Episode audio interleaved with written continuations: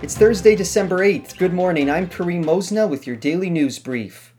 In the news, the Invista Center will retain its name for another two year term after Kingston City Council approved the extension of the naming rights agreement with Invista Canada until 2025.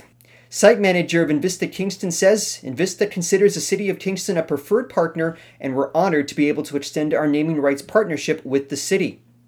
The two years we lost due to the pandemic was a challenging time for us all, but we're moving forward and we take great pride in being able to support the Kingston community.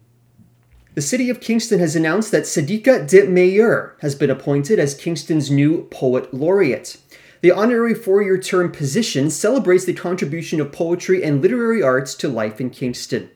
Mayor Bryan Paterson welcomed the new poet laureate at Tuesday night's council meeting. She established her reputation both nationally as a Governor General's Literary Award winner, and she recently received a 2022 Mayor's Arts Award.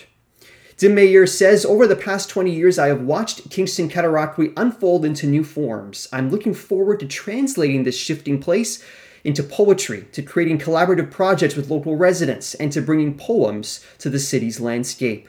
Her first official event as Poet Laureate will be at the Mayor's Levee on January 10th, where she will read a new original poem created for the occasion.